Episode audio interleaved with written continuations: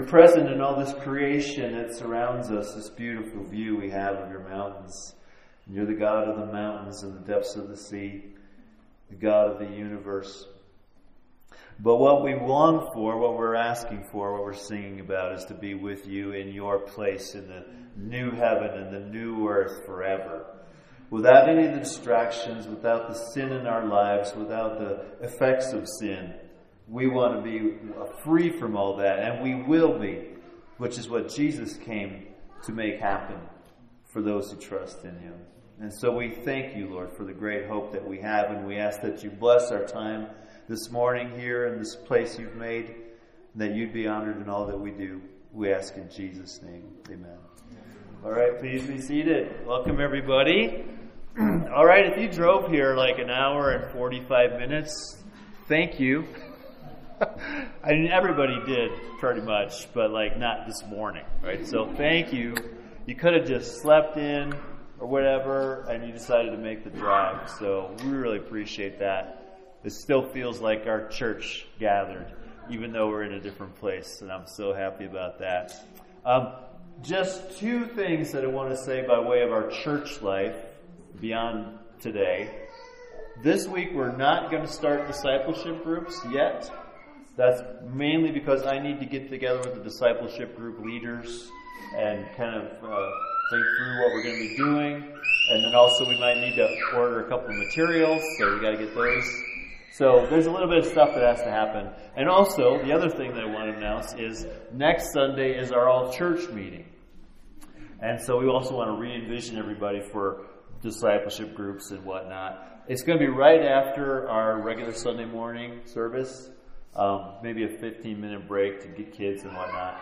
But then after that, we'll have maybe half an hour meeting. I don't even know if it'll last that long. We're not really changing much. So just FYI uh, steady as she goes.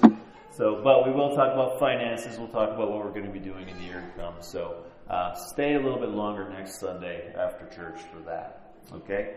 So the rest I want to talk about is this retreat. First of all, we got a lot of people to thank for pulling this off, uh, and it was great. It was really fun, and a lot of us are really tired right now because we played human foosball and nine square and did ropes course, and some people took a hike. And then some people didn't have enough and they stayed up later and played bocce and so forth.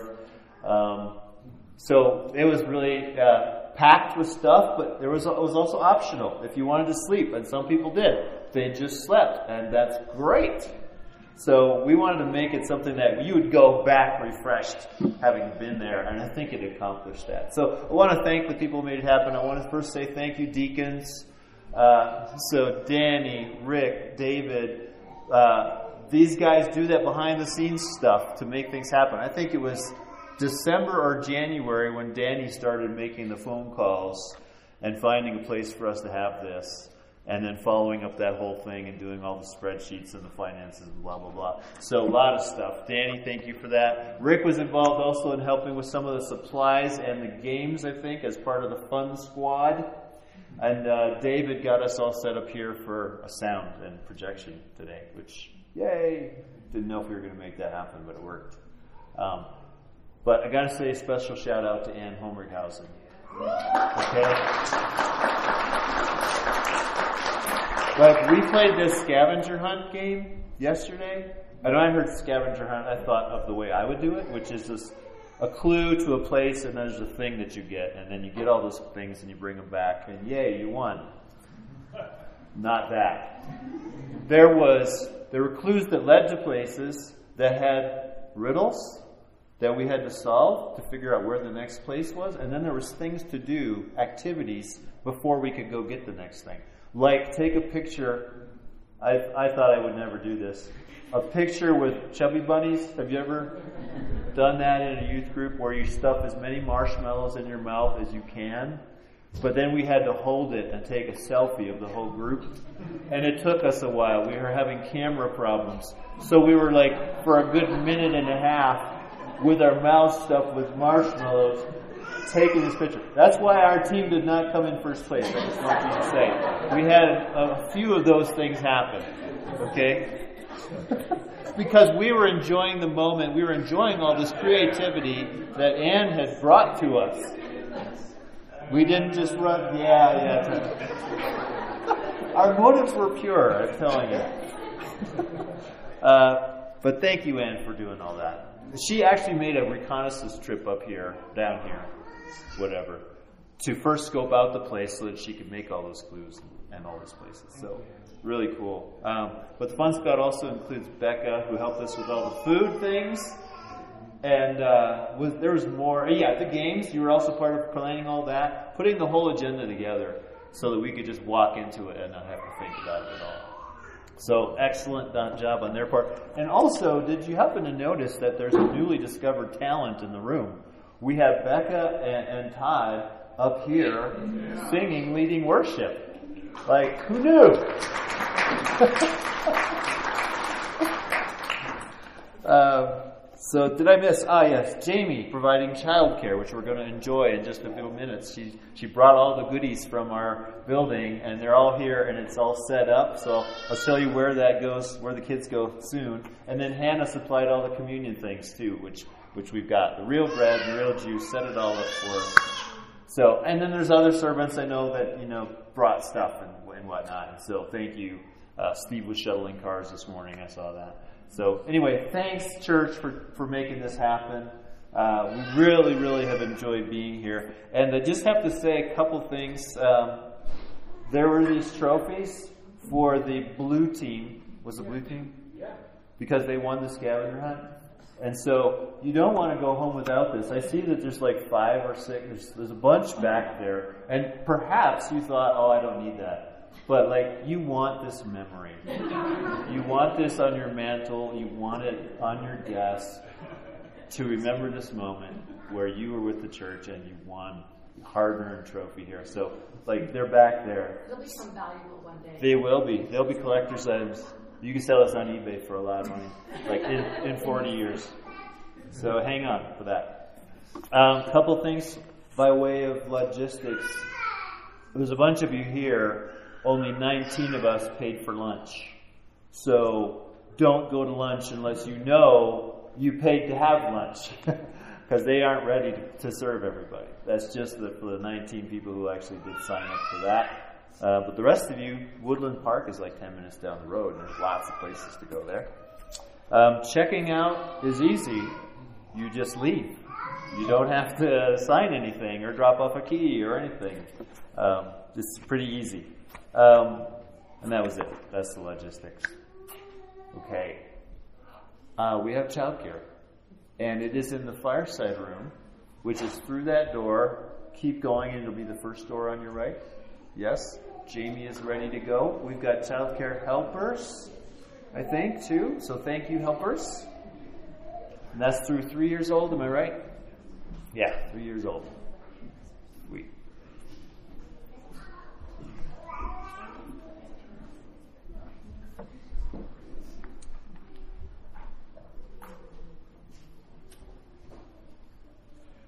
We are not doing Galatians today. Wanted to do something uh, different and special for our time here. So instead, if you have a Bible with you, I encourage you to turn in it to Mark chapter 1. We're going to read a fair amount of text today. Um, everything that we're going to read happens in one 24 hour period of Jesus' life. Uh, you, you could call it day one of Jesus' public ministry, as Mark records it. And let me just, before we read it, let me just explain why we're going to look at this passage. Um, it's because we've been up here now for a couple of days. We've, we've escaped from the daily grind of our lives. We've come up here to enjoy this place, to enjoy each other. And now, in about an hour or so, we're going to re enter our normal lives. And as soon as we get home, the emails and the voicemails are waiting for us. The bills to be paid, the appointments to keep, the jobs to work.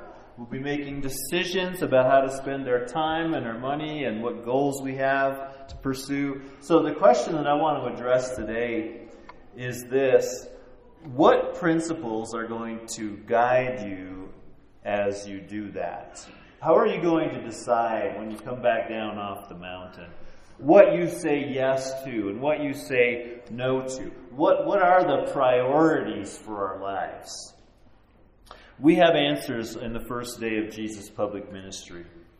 The passage begins right after he had called his first four apostles, his first four disciples, um, Peter and Andrew, James and John. He says to them, Follow me. Well, then Mark records what does day one look like as you're following Jesus? Where is he going? What, what are his priorities? Who is he? What are his priorities? So that's where we're going to find out what are the priorities for us as Jesus followers. So let's read Mark 1 21 to 39, and then we'll pray.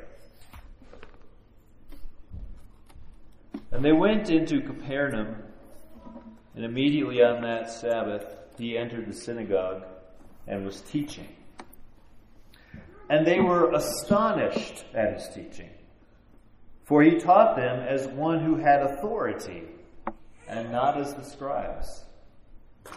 And immediately there was in their synagogue a man with an unclean spirit, and he cried out, What have you to do with us, Jesus of Nazareth? Have you come to destroy us?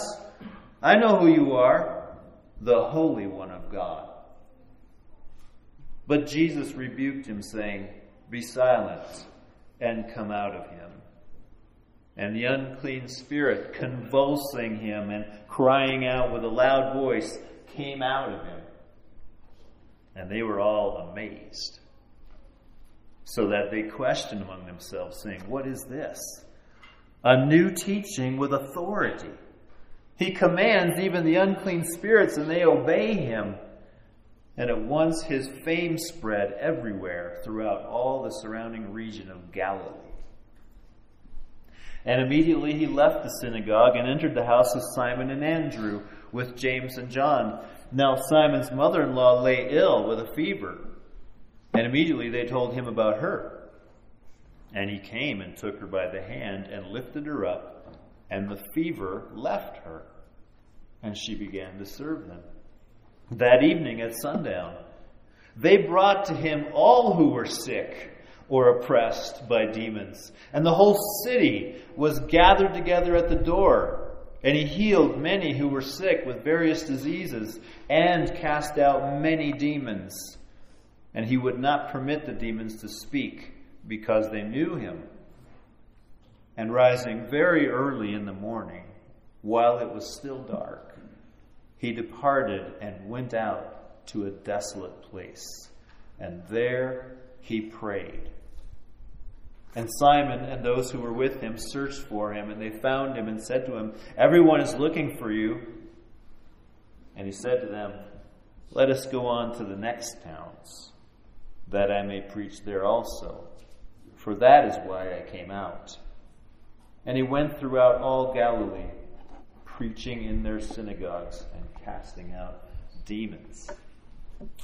Let's pray. We ask you, Lord, you help us to enter into that experience that the disciples did. To see what you saw, what they saw. To see with our mind's eye. To see you in all of your glory. And to recognize what you have come to do, why you came out, what you were preaching, what you were doing here, what you're still doing in the world. We ask you for your help in knowing what our priorities are as followers. We ask it in your name. Amen. We'll look at three priorities of a Jesus follower from what we read. They are amazement at Jesus, dependence on God, and clarity about our calling. We'll reference all three of those as we go. Let's start with amazement at Jesus. This day that we just read about, this 24 hour period, it starts out with Jesus in a local synagogue where he's teaching. And he probably has open the text of the Hebrew Bible, probably reading from a scroll, and he's he's uh, he's expounding, he's explaining, he's talking about it. And then suddenly, a man speaks up. It becomes obvious that there's something not right with this guy. It turns out that he has an unclean spirit. He has a demon, and this demon is afraid of Jesus. This demon recognizes him and knows him by name as Jesus of Nazareth. He says, Have you come to destroy us? I know who you are, the Holy One of God. And then Jesus, with absolute authority, commands the demon to come out, and it, it says it obeys. Immediately obeys. And creates quite a spectacle as, as it obeys, convulsing the guy, throwing him around, screaming. But then it's pretty obvious that it's over. Now, that would get everybody's attention if that happened today, right? In, this room. If if if uh, if suddenly you know somebody here starts acting strange and you realize, oh, that's not right, and then, then there's a demon, and then there's this deliverance, and there's this crazy stuff. You would think that would be the only thing you'd remember from this weekend. Like you wouldn't remember the beautiful view of Pikes Peak or the games we played. You just remember that event where, man, did you did you see? Did you hear about what happened at our meeting? Like it was shocking. It was unusual. These kinds of things don't happen, and their response was like that. Verse twenty-seven describes their reaction. They were all amazed, so that they questioned among themselves, saying, "What is this? A new teaching with authority." He commands the unclean spirits and they obey him. That word amazement, that's what I'm latching on to. Uh, we sing about amazing grace, and sometimes we don't know what that even means. It's, it's, part of the song, but amazing is a little bit of like that, that, that, that scene out there of Pikes Peak. It's like, wow, I got to stop and look at this because this I don't see every day. It, it, it moves you, it strikes you, it, it grabs your attention, and you want more of it. Amazing things we want more of. Well, Jesus is amazing. They had the right response. Right. He's amazing because of who he is and what he does. We get a window into who he is in what they said about his teaching. Verse 22 says, He taught as one who has authority and not as the scribes. The scribes were the religious teachers of the day.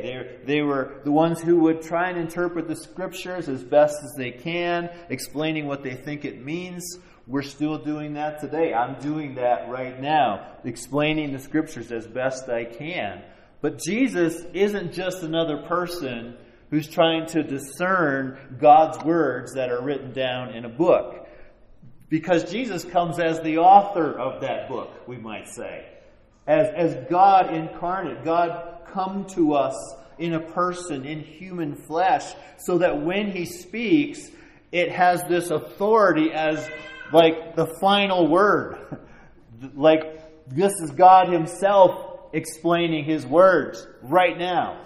That's the kind of effect that they had. That They were like, whoa, you don't talk like our other teachers. There's this presence, there's this authority of like the author of the scriptures. Because he's the Holy One of God. The demons said that themselves. In, in Jesus, we have the Creator making him an appearance in human flesh. So that when he speaks, there's no question about what you're hearing. There's no wondering whether or not it's accurate. If Jesus says something, then that's just the way it is. There's no argument. He has the answers to everything, all the things that, that matter, all the big questions that we have in life, like why are we here? And what's wrong with the world? And how can what's wrong be made right? He, he has the answer. It's the final answer. He doesn't have the limitations we have in discerning things rightly. I was just reading an article recently that, that brought this home to me. The article was about a, a picture that the James Webb Space Telescope has taken recently of this section of the sky that's got just galaxies galore. I mean, it's just packed full of galaxies. And as they're going through this picture, they notice that, that down in the bottom of the frame, there's these two galaxies that are right next to each other that form a perfect question mark from our vantage point. Like it's an actual question mark in space. And the article was called The Biggest Question Mark in Astronomy. You're looking at it. And, and here's how the article ended, which I thought was honest about the limitations of what we can know, what even the brightest minds can know, uh, even in our day. The journalist wrote Once the Webb or the telescope has completed its rounds of investigations two decades from now, we might know a little bit more about how this bowl of stars works, but we still won't know why we're here. The question mark, our profound cosmic ignorance, is one of the great gifts of science. Well, I don't know that that's a great gift, but I can tell you this Jesus does not suffer from cosmic ignorance. He knows why we're here. We already have that answer. He also knows what's wrong with the world and how what's wrong with it can be made right. We are here because God created us in His image to do His kinds of things on the world, to, to represent Him. And man's sin is what's wrong with the world. We broke it by disobeying God, rebelling, going our own way. And Jesus came to make it right by bearing the blame for our sin so that we could be right with God and we will inherit a renewed world where all of this stuff is going to be fixed. He has authority to tell us that. That is how it is. He speaks with authority because he's the Holy One of God. So that teaching gives us a window into who he is. But also, he's amazing because of what he does. And that's what the group was responding to when he cast out the demon, that's what got their attention. His words are one thing, but also we, we think, well, words are good, but what about actions? Well, he's got both because he has power to back up his words. the creator of the universe has absolute control over everything in the universe, whether that's physical things or demonic things. We see him casting out a demon with a word. Later on, he's healing sickness. Simon Peter's mother in law, the fever, leaves her just because he takes her by the hand and lifts her up. Dozens of people show up at the door later on wanting to be healed of all manner of things, and he does every single one. He heals everything. He doesn't come up on anything that he's like, oh, I'm not ready for that. Um, that one's too hard for me. No, everything, no problem. And he frees people from demons, from from spiritual forces of wickedness in the heavenly places that have great power, but they don't have his power. Jesus is amazing because he operates with God's power over forces of evil and the physical world itself. There's no affliction, there's no malady, no misery that he can't change and just instantaneously change, if that's what his desire is. And he's still doing those things through the Holy Spirit. Our lives are still full of trials and suffering, that's true.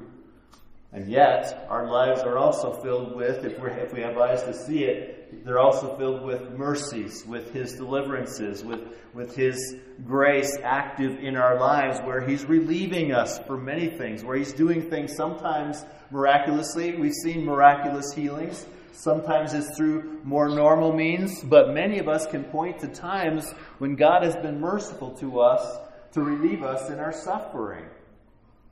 We can also point to ways God has delivered us from evil as believers in Christ. Sometimes from harm by other people, but also from the evil in our own hearts.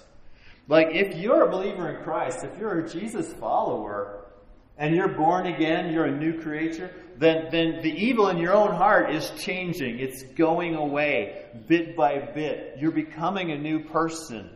You're being delivered continually from evil as, as it's getting out of your system and you're following him more like, more like he lived. And that's a transformation that happens in a believer. That's miraculous.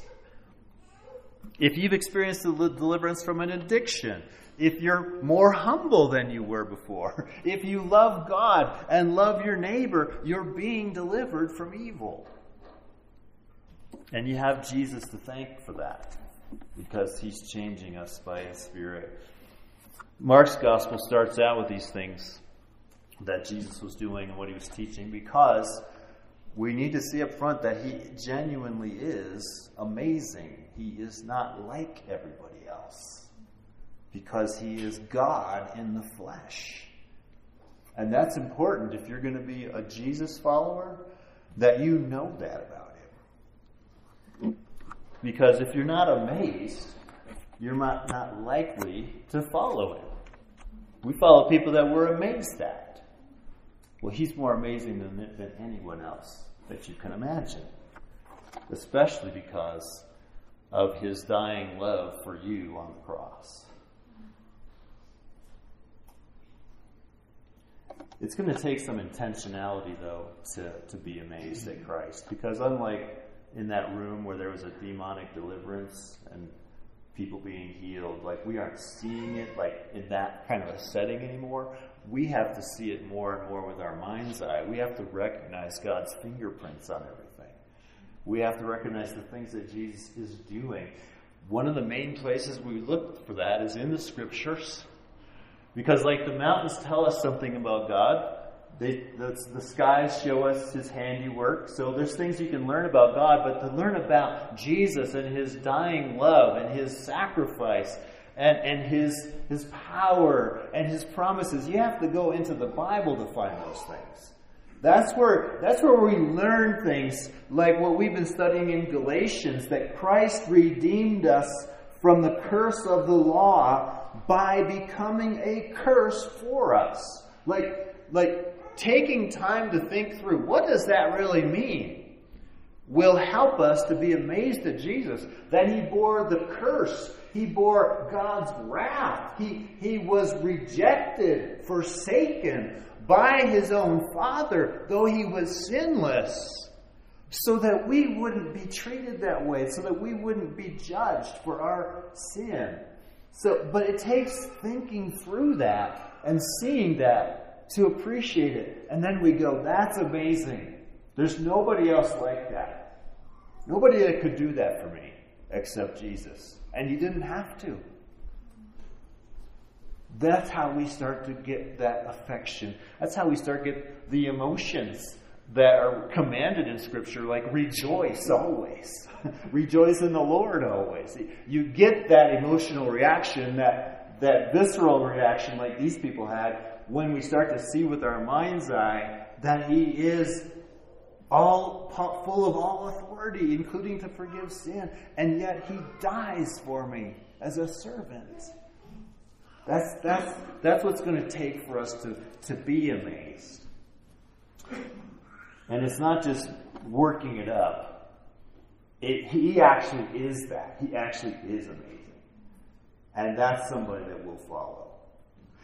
Following Jesus is not the religious thing to do, it's the sensible thing to do. Because nobody else is like him. But that's the first priority to be amazed at Jesus. But the second priority that I see here is dependence on God.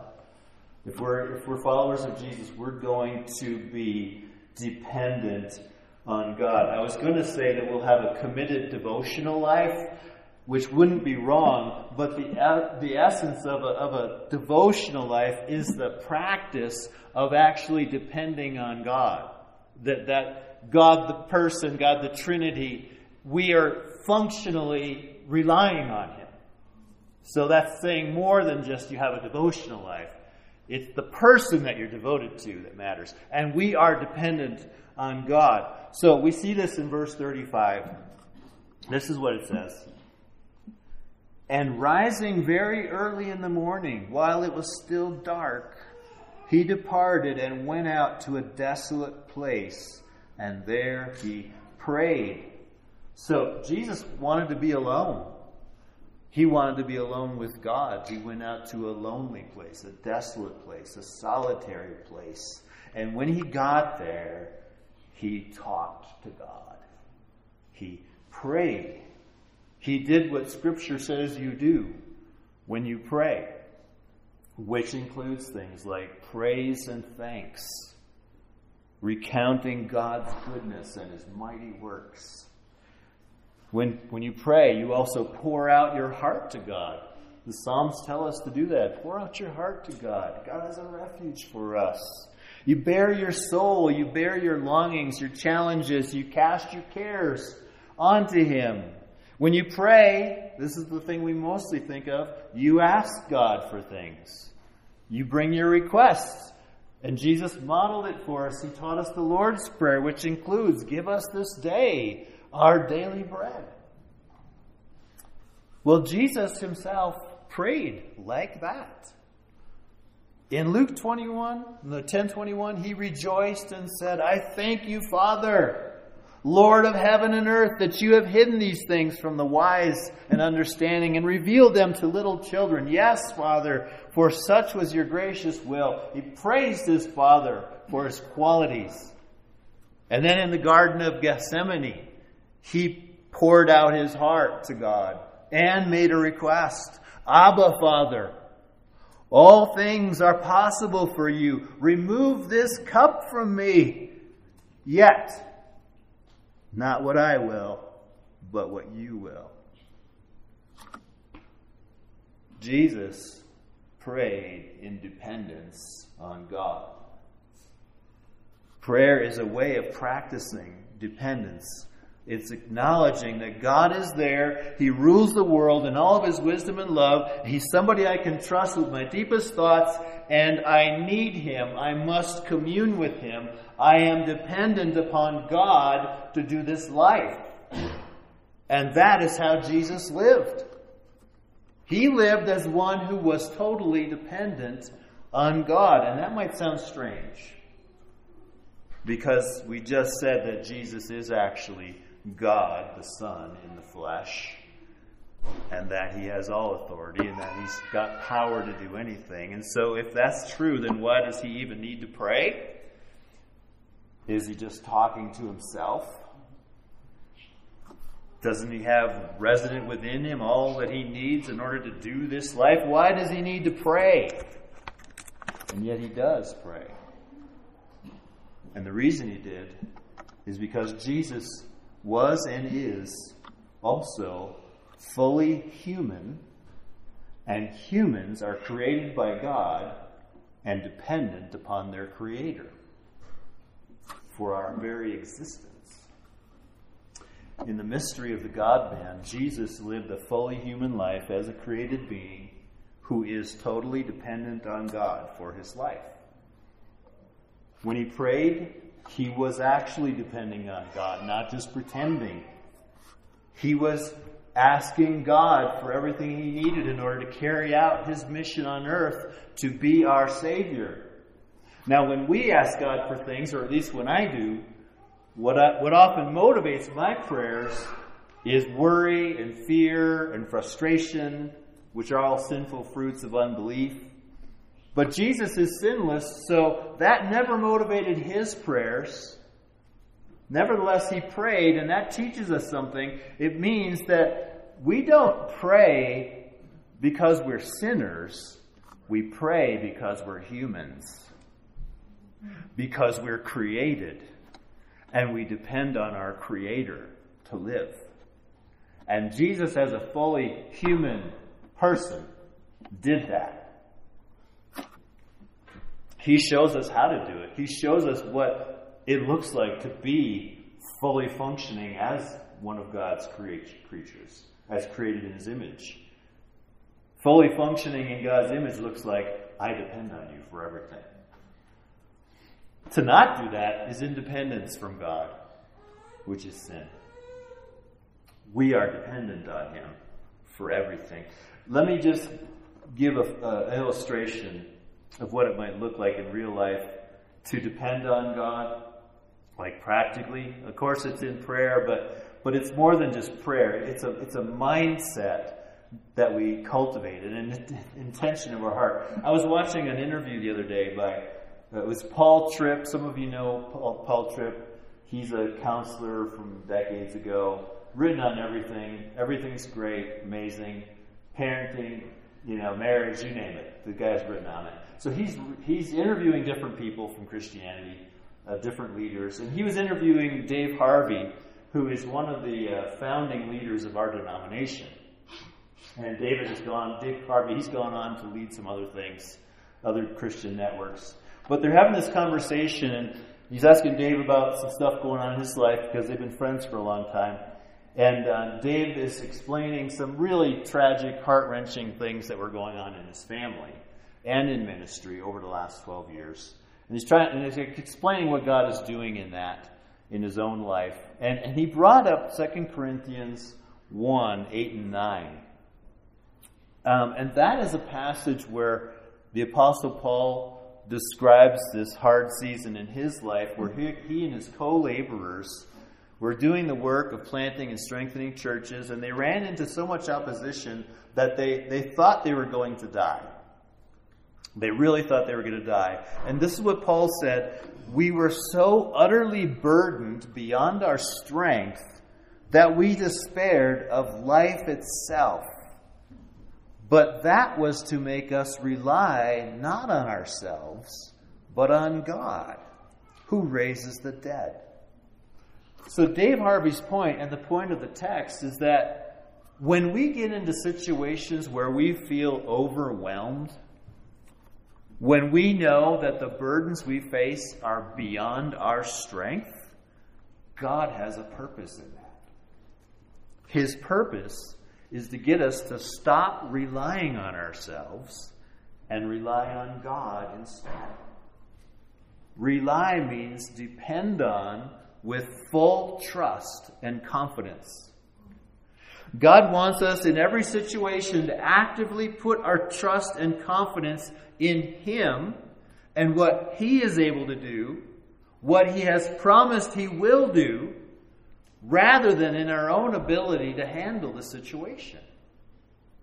Now, I was feeling overwhelmed with my responsibilities as I was listening to this interview, and it dawned on me that the feeling of being overwhelmed is the result of depending or relying on myself. Like, the reason I feel overwhelmed is because I'm really trying to do it myself. I, I really think that if I can just manage all the plates that are in the air, if I can just keep them all spinning, I'll be good. And if you add one more plate, I'll think, well, I think I can add that one. I think I can add one more. I think I got the capacity for that. But I'm getting overwhelmed as I'm doing that. And why? Because I'm still thinking I can do it.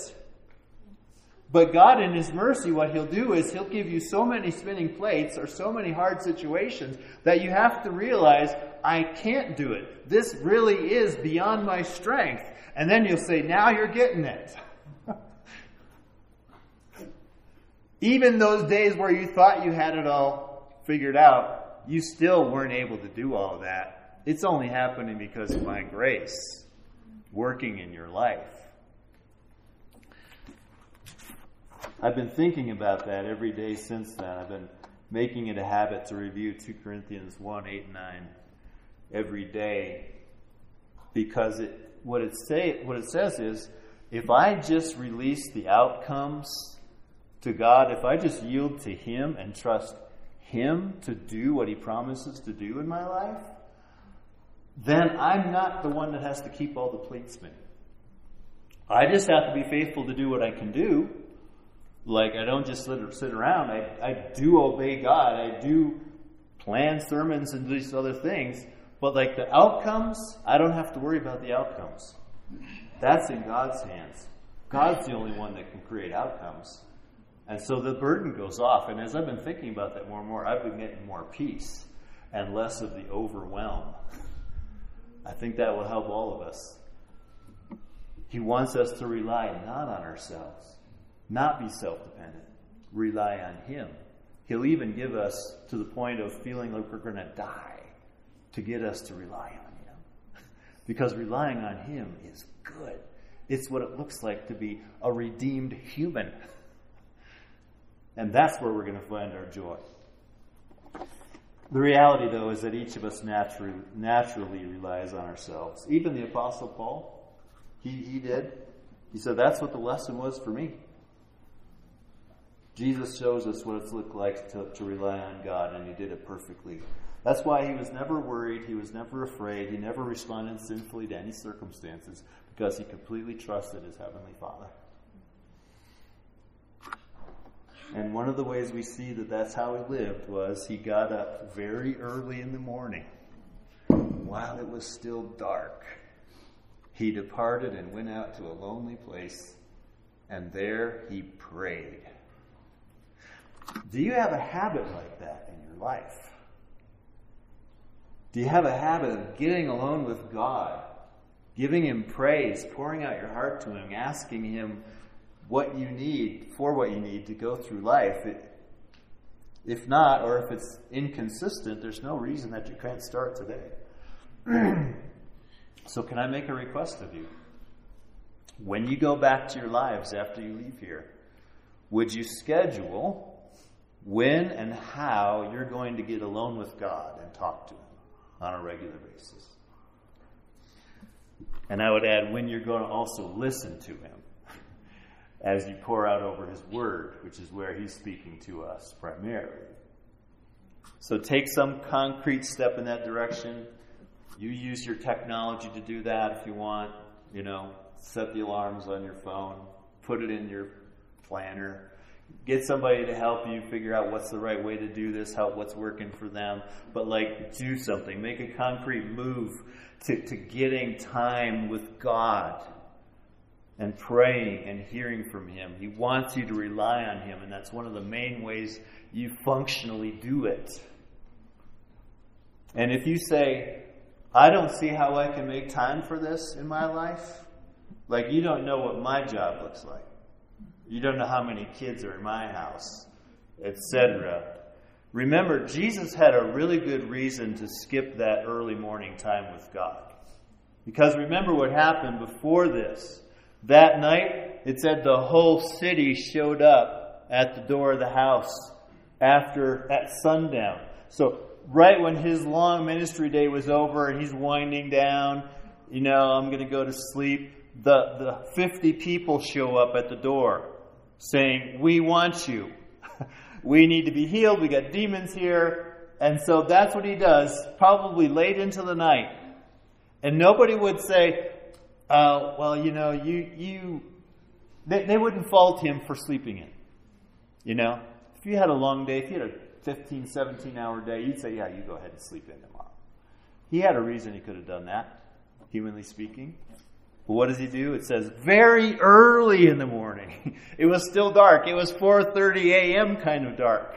That's when he went to be alone with God. What would you get up for at 4:30 to do? especially if you hadn't slept very long that night. Like, it would have to be pretty important, wouldn't it? For you to get up after maybe four or five hours of sleep. You, you wouldn't do that unless it was something really important. Well, Jesus is showing us how important it is.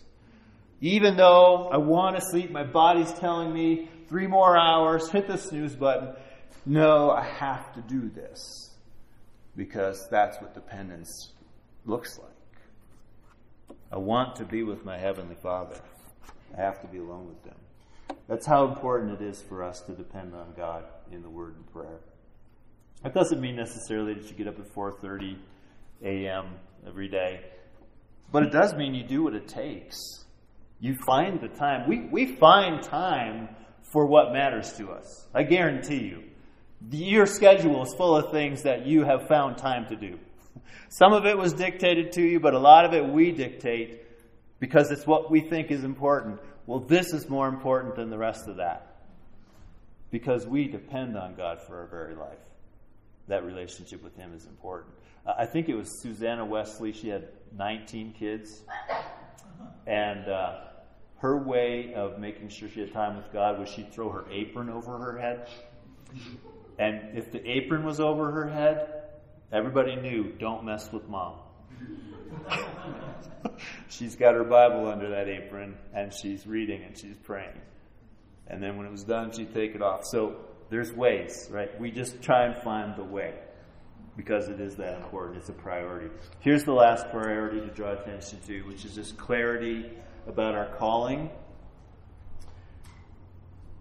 Here's how Jesus' prayer time ended and what he went on to do in verses 36 to 39. Simon and those who were with him searched for him, and they found him and said to him, Everyone is looking for you. He said to them, Let us go on to the next towns, that I may preach there also, for that is why I came out. And he went throughout all Galilee, preaching in their synagogues and casting out demons. So apparently, while Jesus is having his time alone with the Father, disciples wake up and they realize Jesus isn't here. And probably some leftovers, some people that didn't come last night show up. Hey, you know, we want the sequel. Uh, we want the good times to keep rolling here. We need more healing. There's more demons out there. And so the disciples are flustered or whatever, and they say, Hey, I think I know where he is. And so they go and get Jesus, find out where he is, and uh, they say, Hey, everybody's looking for you. So, come on. we got a bunch of people at the door that want you, Jesus. And they are expecting him to say something like, Oh, thank you for telling me. I'll get right on that. You know? I can't turn down an offer to help somebody. But what does he say? Let's go on to the next town. I've got other business to do. I must preach there. That is why I came out. He knew what his calling was. He was clear about what God had sent him to do. He knew what his mission on earth was, and his mission wasn't ultimately to heal people and cast out demons, as wonderful as that is. His mission was to bring good news of ultimate deliverance from our sins by his saving work on the cross. In Mark 1:15, it says Jesus came proclaiming the gospel of God and saying, "The time is fulfilled, the kingdom of God is at hand, repent and believe in the gospel." Now, at that point, the gospel wasn't revealed yet in all of its details. The cross hadn't happened yet, but what Jesus was telling people is that by him entering the world, God was bringing salvation. God was bringing to them their Messiah, the, the long awaited one who would deliver them from evil and from their enemies. God was bringing good news of salvation from all that plagues us, from our sin and the miseries in the world and everything that affects us. So the healing, the casting out of demons, that was all evidence that the kingdom of God really is at hand, that God is breaking into this world with new power, new life, a foretaste of a perfected world. It's not all here yet, but it's coming, and it's coming in this person of Jesus. That's where deliverance comes from. He's the way, He's the truth, He's the life, the one who's going to break us free from this power of evil. And Jesus knew that the climax for that whole thing was going to be the cross, not the physical healings that he was doing on people. Not to be morbid, but every one of us is going to die. Everybody that he healed died. Every demon that was delivered, that person still died.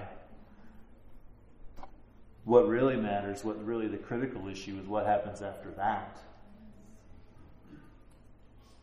Will we live rejoicing in resurrected bodies in a renewed world with God forever? Or will we suffer the eternal consequences of our sins under God's judgment?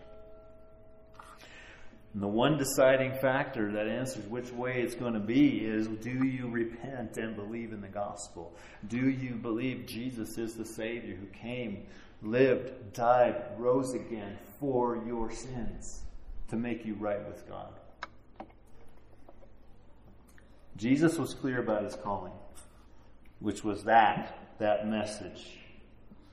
The gospel was his calling. And so he said no to the disciples who wanted the good times to keep rolling.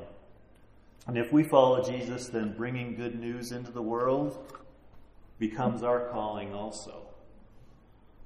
It becomes the North Star that guides our lives. To use the phrase in Revelation 14, we follow the Lamb wherever he goes. Jesus the Lamb is spreading the, to the world the news and reality of his coming kingdom to those who trust in him. So if we're following him, that's what we're going to be about. Followers give up the right to decide for themselves what they're going to be about.